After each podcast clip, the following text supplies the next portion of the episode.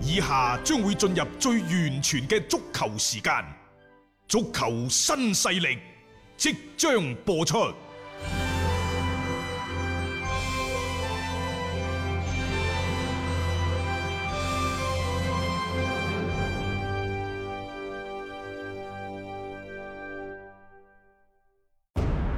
足球場，英雄地，幾多難忘時刻。攞翻住個波，從廣州太陽神到恒大富力，從東較場驚天一射到亞冠加冕，從童話變成現實，從英雄變成傳奇。最偉大嘅球員，最不可思議嘅入球，勝敗之間只有一線。神奇之處，魅力所在，一比零啊！各位，只可意會，更可言傳。足球新勢力，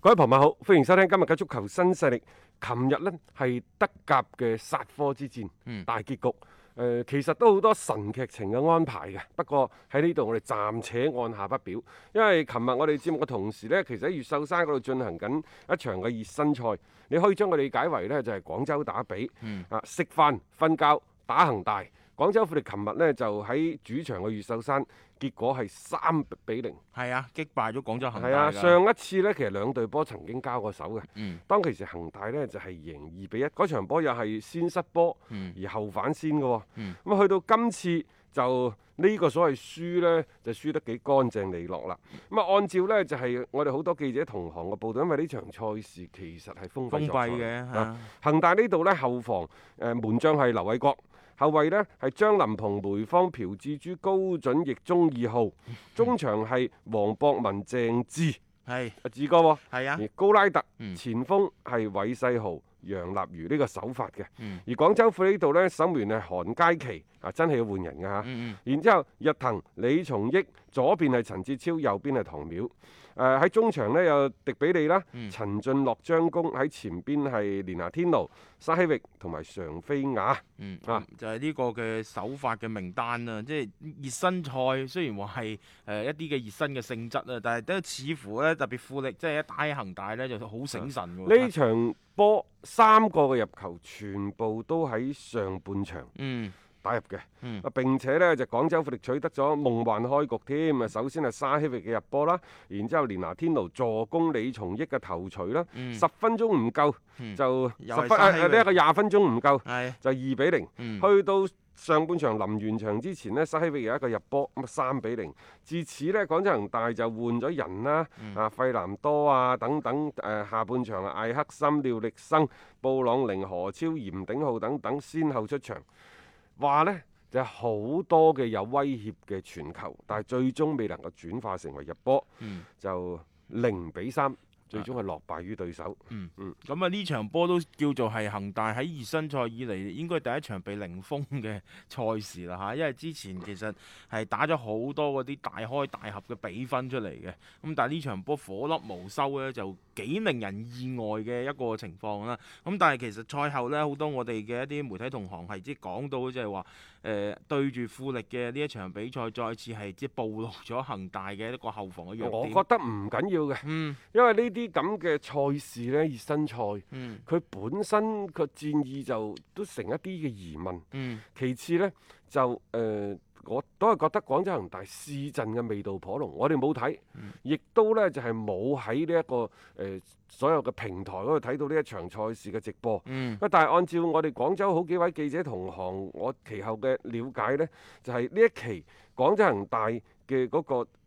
嘅訓練啊。嗯嗰個量係好大嘅，所以佢哋球員嘅身體嘅狀態並唔係最好嗯，嘅咁嘅情況。係。第二呢，係簡立華路，其實呢場賽事係有意嘗嘗試新嘅陣型，嗯即係我哋睇到好似係呢一個嘅誒你見到係五三二。五三二，實際上呢，有機會係三四三，呢個三四三呢，就張林鵬同埋鐘二號去頂啊頂咗上上去，去冇錯，效果可能唔係咁好，但我始終認為呢，三四三、嗯三四二一、三四一二先至係即係現代足球發展嘅一個即係趨勢，嗯因為三中衞其實好似喺後防嗰度呢，就加嘅嗯人就多咗，但係實際上呢，佢兩個翼位啊係提得好，係係睇得好前嘅，所以係即係佢就好講究中場嘅控制，嗯講究球員回追嘅速度。咁琴日呢，首發嘅係梅方、高嗯準翼、朴志洙，包括呢就下半場上嘅呢一個布啊朗寧等等。係咯，佢講究嘅呢就係中場嘅鄭智、黃博文，嗯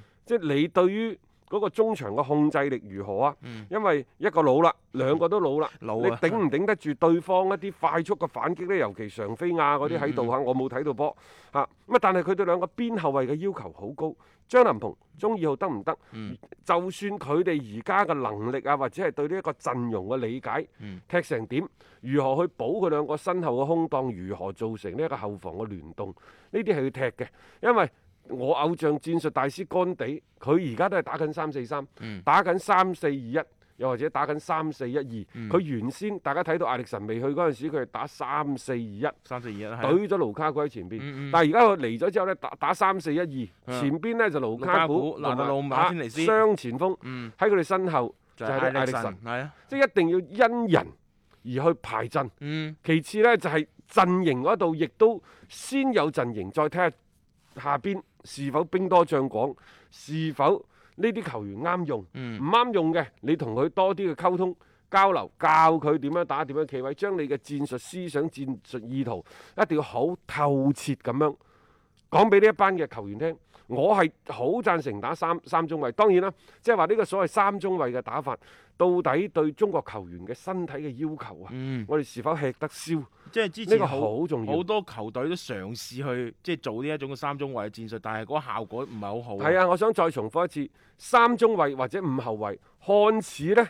看似呢就係即係防守嗰度加咗人，係啊，但係實際上呢，佢個進攻個火力嗰度係好猛嘅。嗯咁啊，但係佢亦都要求呢，就係、啲球員之間相互之間嘅保護要求更加之高。嗯，啊尤其呢，就係、兩個中衞誒、呃、兩個邊邊衞衞上咗去，你要翻到落嚟。邊後衞。嗯同埋呢一個翼位、嗯邊中位之間，佢嗰個大嘅嗰個空檔，嗯，真係下下講句唔好聽啊，下下超過廿幾三十米嘅。即係俾人哋好容易係即係就捉住嗰個點嚟打，係啊猛打㗎。係啊，由沙希域呢，又啱啱最中意呢，就企喺嗰兩個邊嗰邊，連拿天奴都係嗯嗯好中意企喺呢一個對方嘅中位同埋翼位翼之位間去間做係文章。冇錯。咁當然啦，就呢一個嘅誒、呃富力嗰個新嘅教練啊，雲邦啊學啊斯。雲邦學師啊係啊大家對佢呢，就嗰個口碑都唔錯嘅，嗯嗯呢個人睇嚟都係有啲料嚇。係總之呢，就即係呢場賽事可能係此消彼長，又或者係富力呢度本身即係佢哋喺呢一排嘅訓練嘅狀態亦都唔錯，因為呢場賽事冇睇，我哋冇太多嘅。係啊發現發佢現啦，佢即係呢個即係只能夠係從一啲嘅賽後流出嚟嘅消息啊，我哋去即係推測啊，佢哋喺呢一場熱身賽裏邊嘅具體嘅意圖。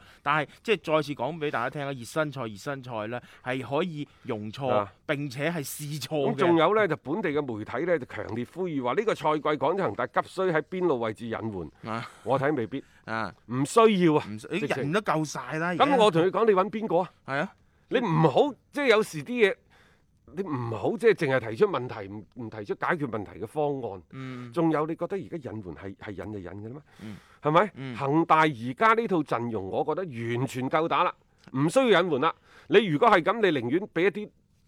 梯隊係啊，年輕球員。等佢哋有上位嘅等啊機佢哋有會上位嘅機會好過啦，嗯唔好喐下就引援。即係陣型嗰度呢，你先睇一兩場先。仲有作為主主帥嘅簡拿華路，我打完呢一個嘅三中衞唔得嘅，我仲可以調翻四後衞打翻四二三一係啊，㗎嘛。冇錯。？點解要打三四三？嗯可能甚至乎我往大嘅講，就係、因為今年前邊嘅嗰啲所謂嘅歸化球員好多，嗯，你費南多、艾克森、嚇，高高拉特，係你啊點樣兼容呢三個人？冇錯，你要你安打排位置俾你打佢㗎四嘛三三嘅話，其實係唔啱㗎，啊哈。係啊。即係佢啲位置你點樣擺，啊你令到佢哋更加多咁要出現喺場上邊，並且大家要嗰個效果係兼容嘅。你打四二三一嗯可能得。點解四二三一得呢？因為到期時費南多個人搞掂，艾克森頂喺前邊，高拉特喺佢身後，啊都四得二嘅三一，都得嘅佢並非唔得，即係呢套陣容之餘，咁仲可唔可以排多三兩套陣容啊？係啊，一個成熟嘅球隊，嗯無論係四後衞、三中衞、五邊五後衞等等，即係你要隨住場上嘅變化，隨住對手嘅不同而變，你唔可以好似程咬金咁得三板斧行天下。因為個個都知你咩回事啦，嚇、頂咗個幾下之後都冇料到嘅。你最叻嗰啲呢，就一場比賽裏邊，你隨住個形勢唔同，你個陣型竟然會係切換嘅，仲要係切換得好自如嘅嗰種，嗰種啊真係大師級水平唔啦使擔心，唔使啊擔心啊！即係而家係試㗎嚇，大家真係唔好過分放大呢啲即係輸波啊，甚至乎失波較多。你寧願喺呢個時候你發現問題，好過你真真正正嘅比賽嘅時候，你再去出現呢啲問題啊嘛。所以即係呢啲熱身賽，大家可以去關注下我哋本地球隊佢哋嘅一個狀態，但係真係唔好太過啦上綱上線啊！一個為足彩愛好者度身訂造嘅全新資訊平台北單體育，經已全面上線。北單體育擁有基於北京單場賽事作出全面評估嘅優秀團隊，雲集張達斌、陳奕明、鐘毅、李漢強、呂建軍等大咖，為你帶嚟更專業嘅賽前預測分析以及賽後總結報告。